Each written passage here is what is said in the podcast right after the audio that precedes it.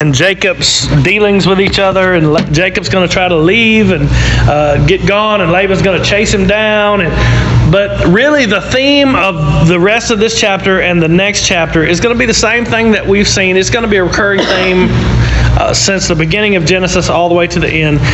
It's that you're going to see, and Jacob is going to explicitly say this, you're going to see that God is keeping his promise, even in the midst of hard circumstances, even in the midst of people that try to, uh, uh, you know, Laban's going to be doing everything he can to stop Jacob from prospering, stop Jacob from being blessed, stop him from, you know, splitting up the, their, their family. He's going to be doing everything he can to hinder Jacob, and God is not going to allow it to happen.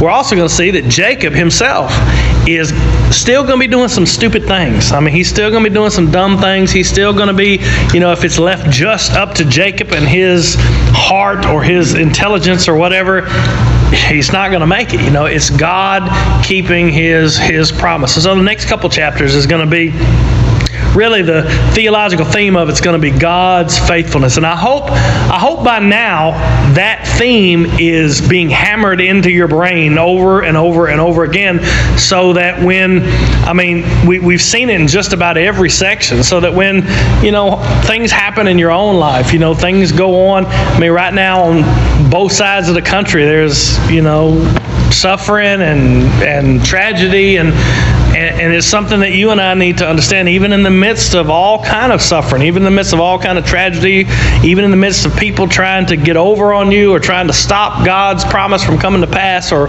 or whatever, God is going to be faithful to His promise, and nothing in heaven and earth can come against that and prosper when His promises, uh, when His word has declared a thing. Y'all with me? Everybody understand? I hope that I know it gets a little redundant when we're talking about the same thing over and over again, but that's what that's what the point of this of this book is. God is keeping His promise. He's a promise keeping God. Um, so, verse 25, we just saw this big long list of, of the sons being born and how the women, Rachel and Leah, were fighting over who was going to be the, the head wife, who was going to be the most beloved wife, and they were fighting for Jacob's love. They were fighting to see who would come out on top as far as the, the, the best childbearer or, or whatever. And they were, they had, um, they, descended into doing some very depraved things. Uh, they hired Jacob out for a night, you know, for uh, some superstition about mandrakes providing fertility. We saw all that last week. Um, and in 25, what has happened at the end of 24, we saw last week, is Joseph is born. Now, this is a milestone when Joseph is born. What's different about Joseph being born than the rest of the sons being born? He was the favorite. He was the favorite, but why was he the favorite? That's you're right. Because he was the only child of Rachel's so far. She's also going to have Benjamin a little later. But up to this point, at this point, now remember, Rachel's barren. She's not had any kids, and Jacob loved Rachel. I mean, Jacob, as far as Jacob was concerned, Rachel was the wife. She was, you know, the one that he was there for. And so, what would Jacob naturally think about this firstborn son of Rachel? He was what? He we think he was the heir. He was the seed. He was the one that was promised. And so when Joseph is born, this barren wife that he loves so much finally has a child from her own body. He says, "Okay, now it's time for me to go." In verse 25 it says, "And it came to pass when Rachel had borne Joseph that Jacob said unto Laban, Send me away that I may go into my own place and to my country. Give me my wives and my children for whom I have served thee, and let me go, for thou knowest my service which I have done, which I have done thee. So he says Jacob is he, he's ready to go. More than likely, it doesn't explicitly say this, but I think he probably thought Joseph was the promised heir, and so now I've got the promised heir. I have, uh, you know, um, got my wife, and now I am I'm going to head back to my own country. It's interesting to note that we're 14 years into this thing uh, with Jacob. He's 14 years in Laban's country and still he does not consider it to be his home. He says, Send me back to my own country, my own home. Why is that, you think? I mean, 14 years is a long time. 14 years is a long time to be living. He probably got to know everybody. He was, you know, going out shepherding Laban's flocks and doing all those things. Why did he not think so far that this was his home? Why would what would keep him from thinking, well, you know, I can just make my, my home here? Come on, it's an easy one. Huh? God told him Bethel that he's going to bring him back. Yeah, yeah. God told him in Bethel, remember Genesis 28, I am going to be with you.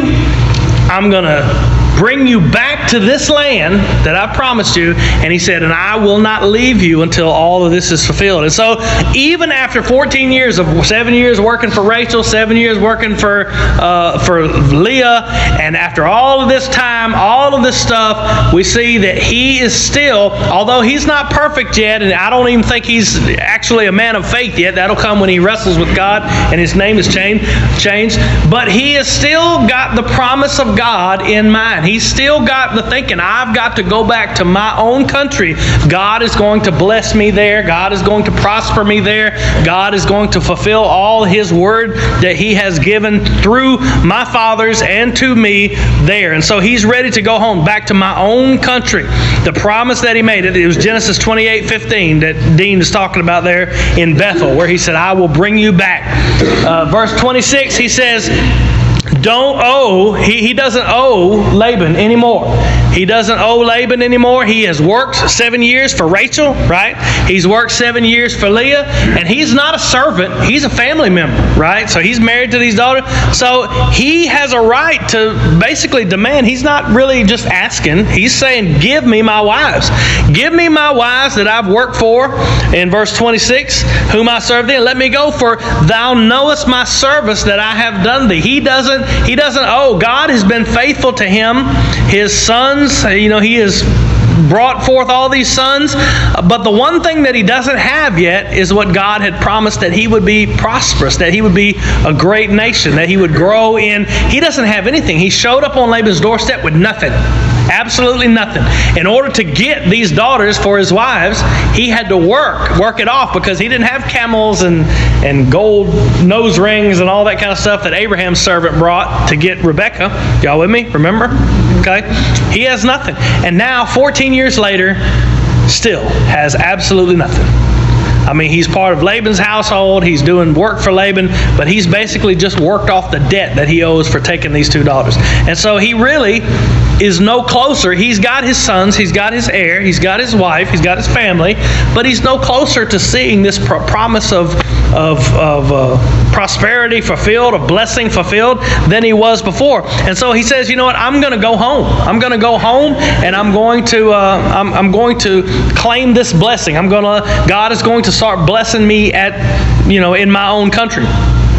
When he says I'm leaving, Jacob said, uh, Laban says in verse 27, Laban said unto him, I pray thee, if I have found favor in thine eyes, tarry, for I have learned by experience that the Lord hath blessed me for thy sake. And he said, Appoint me thy wages, and I will give it.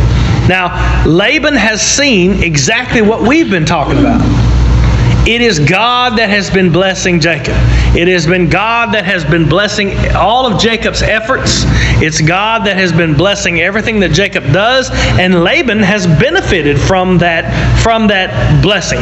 It's interesting to me that Laban sees and understands that God, this God of Jacob, who is, you know, not necessarily the God of Laban, we're going to see that later in the next chapter.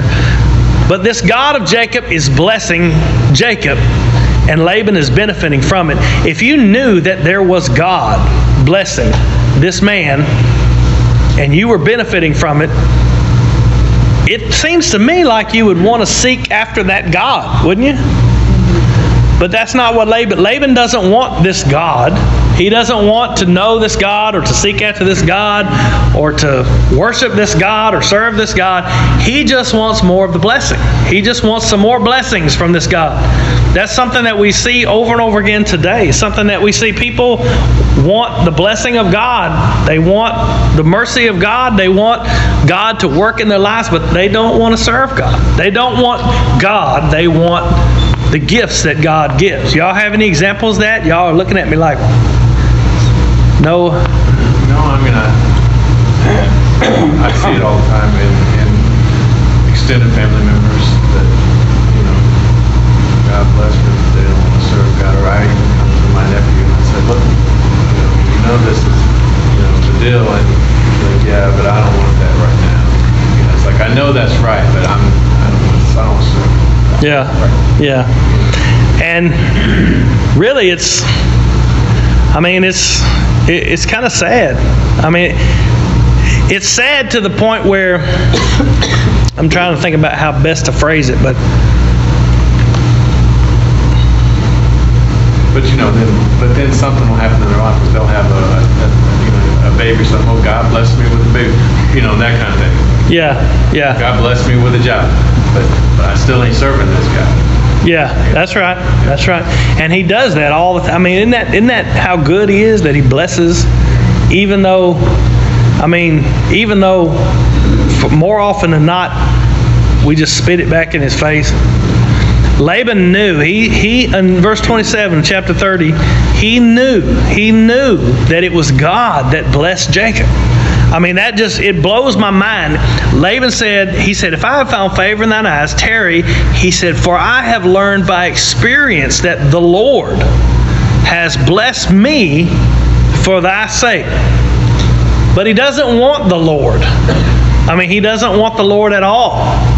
He wants Jacob to hang around because he's enjoying the blessings.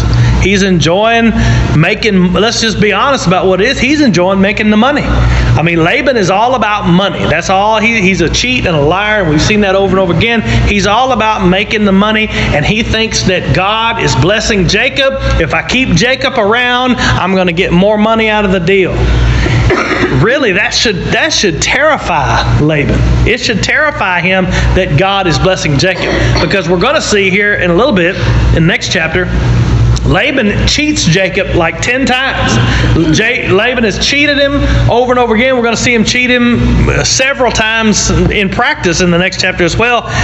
And the point of it all is that he doesn't care about Laban. He doesn't care about Jacob's God. He doesn't care about Jacob's faith. He doesn't care about any of that. All he wants is the blessing of Jacob being around because he knows that God is going to bless Jacob. He's given him a promise. That promise is going to be fulfilled. Come hell or high water, nothing's going to nothing's going to stop that promise from being fulfilled. All he wants is him to hang around so that he can receive some of that some of that blessing. Um, he says, "You you appoint me thy wages in verse 28, and I will give it. Appoint me thy way." He says, "Look, whatever it takes to get you to stay." Whatever it takes, you tell me what it's going to take, and I will do it. I'm, I'm willing to pay. Notice, Laban is not just, he's not just, well, I sure wish you'd hang out. He's hungry for it. Whatever it takes. You need more money? I'll give you more money. You need, you just tell me what it's going to take for you. What should I pay you to stay and to work my, my flocks for me? I will, I will do it. He is, he's got a taste of uh, the, the prosperity that comes as God is blessing Jacob, and he wants more. But Jacob, see, if I'm Jacob, I'm thinking, I'm remembering the last time I made a deal with you, man. Mm. It didn't turn out too good. You know, I, I woke up, you know, next to my wife and realized it wasn't wasn't the one I wanted. It was a different one. You kind of snuck Leah in on me, and so Jacob is not going to make this deal with Laban. He's not going to he's not going to quote unquote work for Laban anymore. He said in verse 29, he says, and he said to him, this is Jacob. Now thou knowest how I've served thee and how thy cattle was with me. He says, you know how I took care of your flocks. He says, For it was little which thou hast before I came, and now it is increased unto a multitude. No wonder Laban wants Jacob to stay. And the Lord has blessed you, thee, since my coming. And now, when shall I provide for my own house also? So both of them recognize that it's God who has blessed. It's not just because Jacob's an awesome shepherd or Jacob's got, you know, a good head on his shoulders. It's God that has blessed the flocks because Jacob is there. So Laban understands it, Jacob understands it. He understands that his herds grew and, you know, he attributes the growth and the wealth and the prosperity to God, but he says, "Look, I'm the bearer of this promise, and I don't see it being fulfilled. It's time for me to grow my own household. It's time for me to have my own home. It's time for me to you know, for my family to prosper. It's time for me to, to claim this promise. You know, we said that earlier that he was really no closer to having this promise fulfilled than he was 14 years ago when he came to Laban's doorstep looking for a wife. So Jacob basically says, I'm not working for you anymore. I'm going to work for myself. I'm going to build my own house. I'm going to build my own place. And so he says, in uh, verse 31, Laban's not going to give up that easy. He says, What shall I give thee? Now, this is different from what shall your wages be. Now, we're not talking about employment. We're not talking about you work for me, I'll pay you. We're talking about, look, I'll give you whatever it is that you want. Whatever it is, you tell me what you want, I will. Laban is, he's desperate. But he's not desperate for God, he's desperate for the blessings that come from entertaining this guy who is blessed of God. So he says, These are not wages. Laban's desperate. He says, Look, you just tell me what I'm going to give you. Tell me what I can give you to get you to stay here. And Jacob says, This is very reminiscent of what Abraham said to the king of Sodom. You remember? He says, Thou shalt not give me anything. If thou wilt do this thing for me, I will again feed and keep thy flocks. Jacob's going to make his own deal. He's look, you're not going to give me, you're not going to give me anything. I'm going to, I'm going to give you my terms. Now here are the terms, and then we're going to talk about this. It says, I will pass through all the flock today. Today, he says, this day, I'm going to pass through all the flock, removing from this all the speckled and spotted cattle, all the brown cattle among the sheep, and the spotted and speckled among the goats. And of such shall be my hire. He says, now get this, this is important. What's going to happen? He says, I tell you what, you want me to keep your flock? I will. This is what I want. I want today, like this is not three weeks from now, but today I'm going to walk through your herd of sheep and goats, and I'm going to take out all the spotted sheep, all the speckled brown goats. I'm going to take out every animal that has blemishes, what we would call blemishes. All the discolored, the speckled, the striped, the spotted. I'm going to take out all those animals. They would be rare. In, in, a, in a, you know, you've seen pictures of herds of sheep, or, or most of them are, you know, they're not sparkly white like you see in the cartoons, but they're they're pretty much solid color. You know, white, grayish kind of looking. He said, I'm going to take all the ones that are spotted, that has black spots on it or brown spots on it. I'm I'm going to take all those, and I'm going to take all the spotted and the speckled goats. And he says, I'm going to leave you all the solid color ones. He said, That's going to be my hire. What is Jacob doing right here? What does he want? His own. Yeah, I mean, it's simple. He wants his own herd, he wants his own flock. Now, he was going to take the rare animals, so this would have been a really good deal for Laban.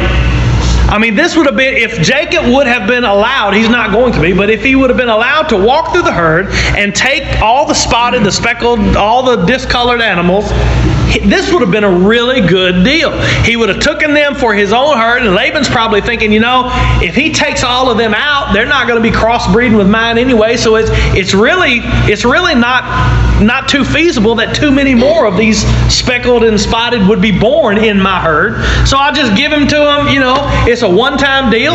Walk through the herd and just give them all, you know, give them all the speckled deal. And if per- perhaps one or two maybe are born that are speckled or spotted out of all of my solid color sheep, you know, so what? That's nothing. A shepherd would usually get 10 or 20% of the herd. He says, I mean, he think he's probably thinking this is a really, really good deal. So he says, I'll pass through today and I'll do this.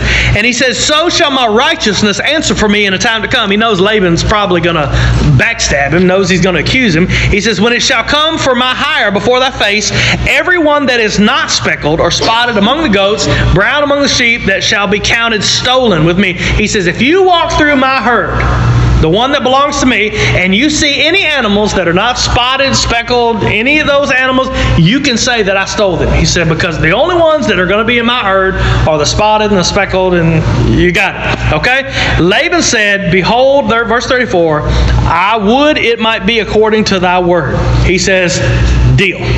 Okay? So Jacob is going to stay. Jacob is going to begin building his own house with the spotted speckled. Now, here's where it gets interesting. And this is how it's going to apply to us today. Laban, the dirty, rotten scoundrel, is going to cheat Jacob again.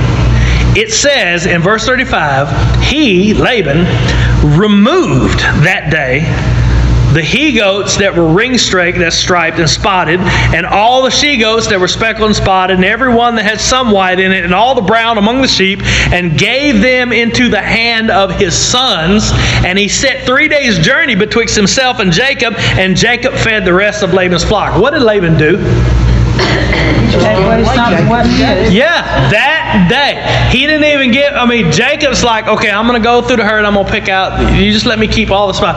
That day, as soon, in my mind, I'm thinking, as soon as the conversation's over, Jake, uh, Laban tells his sons, this is what I want you to do. I want you to go through these herds. I want you to take out all the speckled, all the spotted, all the ones that, you know, Jacob just said are going to be mine. And I want you to take them out and I want you to go three days uh, down the road where they, they're not around, they're hiding them from Jacob, and they're not intermingling with these sheep.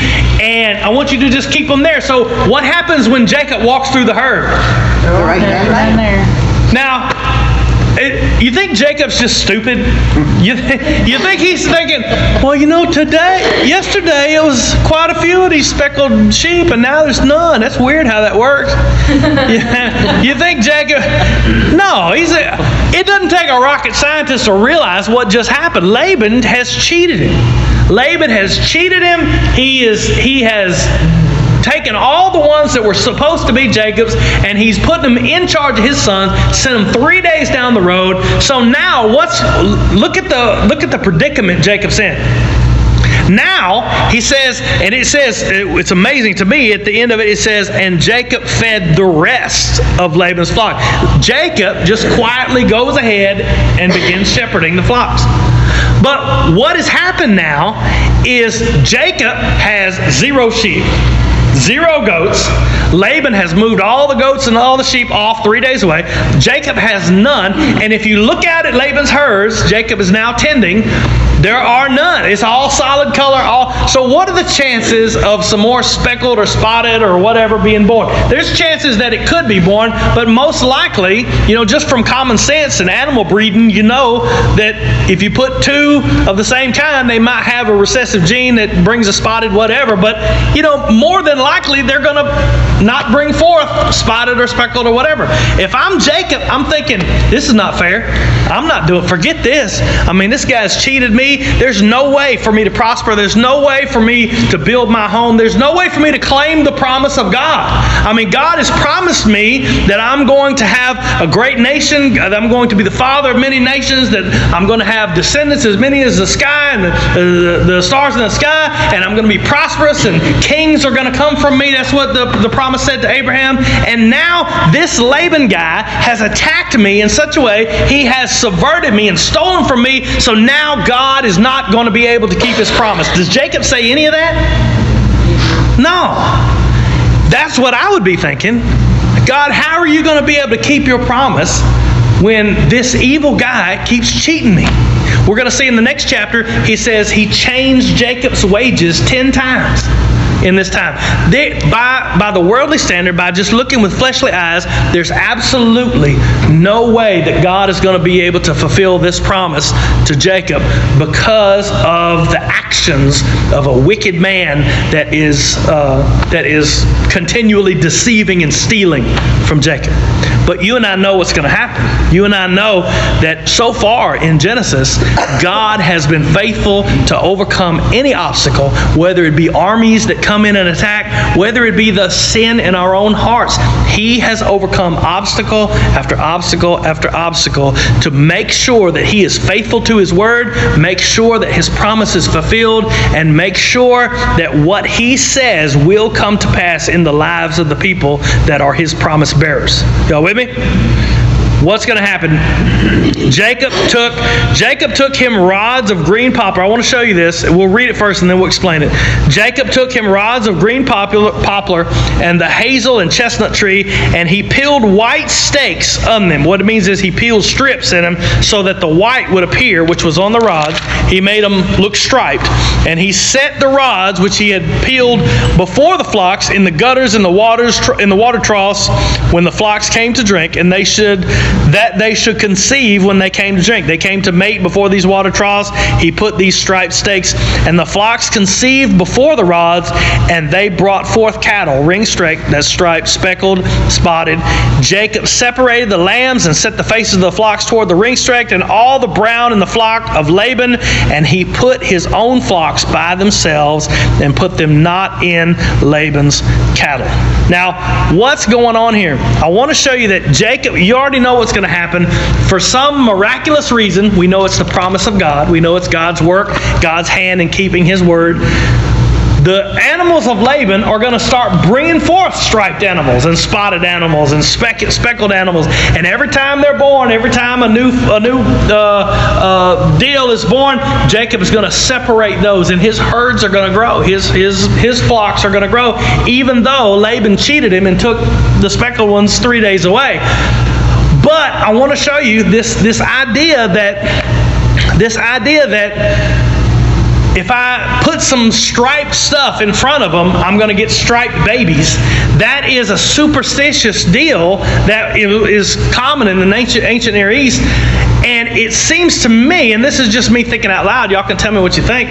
It seems to me that Jacob is I mean, he's got the promise of God, and he's going to continue in that. But it seems to me like he's kind of covering his bases.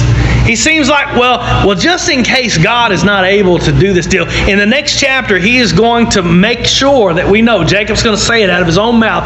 It is God who has brought forth these striped animals and spotted animals, and it's God who has done this. And so he's not going to attribute it to these you know, striped poles that he's sitting in front of them. But it seems to me like, and this is just me thinking that it's almost like, you know, God, you're going to have to move, but in case you don't, I'm going to cover my bases and just make sure that I got me a plan working. Do we do we still do that today? And again, you know, he could have seen them as being just available. God made these available for me to use this. It's possible. It's possible. And so I'm not I'm not dogmatic about why he stuck you know, striped poles in the yard, as long as we all understand, and it's clear from the scripture, we'll see in the next chapter, that it is God who brought forth these animals to prosper Jacob. Um, the one thing that I that I do know is it is either it, it, it is man I can't speak it is either miraculous that God used this to bring forth you know or it is Jacob just trusting, but you know, I, am just not sure. We need to take precautions just in case. It, it's one of those two things. But the one thing that we can say is that with all the circumstances, I mean, there could not be a bigger test of God's faithfulness and power than this. Because Jacob's back is against the wall.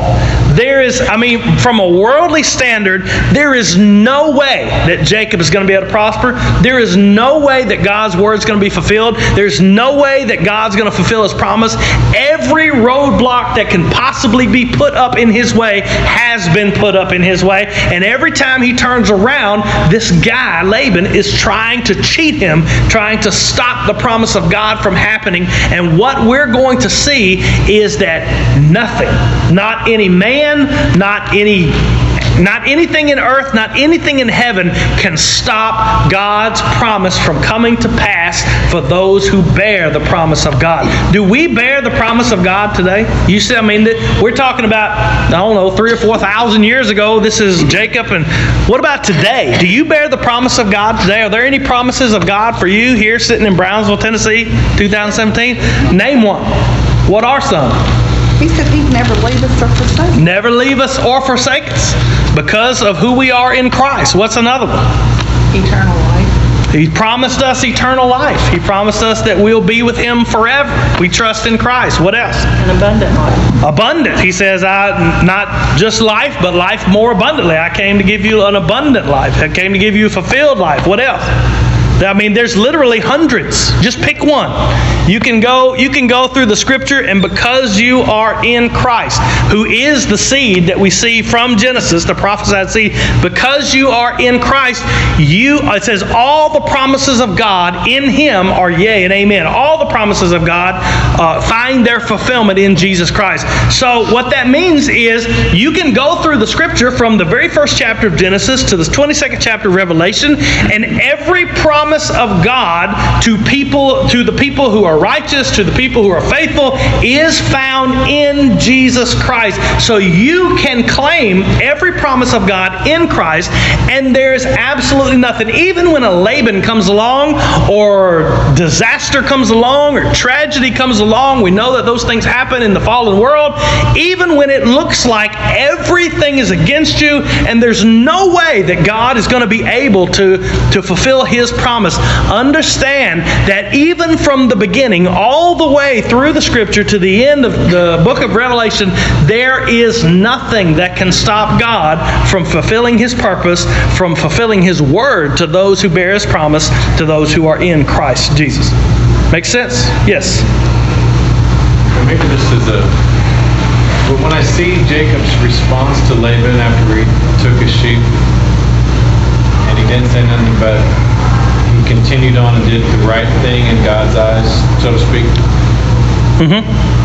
It's almost uh, showing us in a, a long previous example of things when Christ, you know, said if you know someone takes your shirt off from your coat also, or, or you know, just it was almost a Christ-like response. Yeah, yeah. I hadn't thought about that, but yeah, I guess it is. You know, Because he just, I mean, I, all I know is my heart. If I made a deal and the guy cheated me, I mean, I've already been cheated. I've worked seven extra years for a wife I didn't want, really.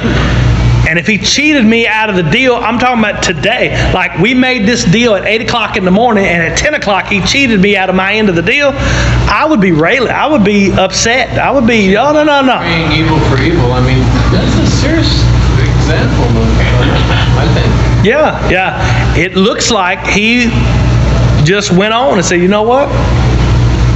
I'm to just trust. I'm to just trust that God's to take care of it. And he continued. The end of the verse says that, and it came to pass, whosoever, whensoever the stronger cattle did conceive, that Jacob laid the rods before the eyes of the cattle in the gutters, that they might conceive among the rods. But when the cattle were feeble, he put them not in. So the feebler were Laban's, and the stronger were Jacob's. And so he's he's kind of using common sense. He's he's using smart breeding techniques to make sure that he gets the stronger animals. And of course, despite his strategies, despite we see that we know from the scripture, from the next chapter, Jacob is going to clearly say, It was God who brought this forth. It was not my strategy or my whatever. But you see that he's not just sitting on his rear end going, All right, God, take care of it. He is he's doing what he needs to do. He's working. He's working the cattle. And the last verse in the chapter says, And the man increased exceedingly. Jacob increased exceedingly, and he had much cattle. He had maidservants, manservants, camels, and asses, donkeys. Now, he's, he's keeping the flocks of Laban, which are goats and sheep. Where to get the camels and the maidservants? Probably traded off some of his. Absolutely, yeah. The man got so prosperous and wealthy, he was able to to trade, buy, whatever. You know, if you see a man in this day and age with camels, that signified he was a wealthy guy because camels were really only used for transportation. I mean, you can't get milk from them. You can't eat. I don't know. Can you get milk from a camel? I don't know. I don't think so. I don't think so. You can't. They they were used to transport people and goods. I mean, that's what they were used for. And so he he became prosperous even in the face of even in the face of the the biggest obstacles that you could possibly imagine. If you were to look at this, it took about six years. He was with Laban about 20 years, 14 for the two wives, and then six years, you know, during this time that the, his herds were growing. By the by the beginning of this this uh, this time, you would have said, "There's no way. There's no way that he could prosper." Prosperous. No way that this can happen. But God promised. And when God makes a promise, you can take it to the bank. I don't care who's against it. I don't care who comes against you. I don't care whether principalities, powers, the, the devil himself in hell decides I'm going to stop that from happening. If God has made the promise, it will come to pass. Always. Okay? So we're going to see that over and over again. I, am going to try to take the whole of ne- the next chapter. And it's 55 verses, so it's a lot. We may not be able to just read it verse by verse next week. But Laban is, I mean, Jacob is going to try to escape, and Laban is going to chase after him. And then we're going to see the interaction that they have together. And then we're going to focus our attention on Joseph. Okay? Is any questions, comments? What you need to see today, what you need to understand, is that you are a promise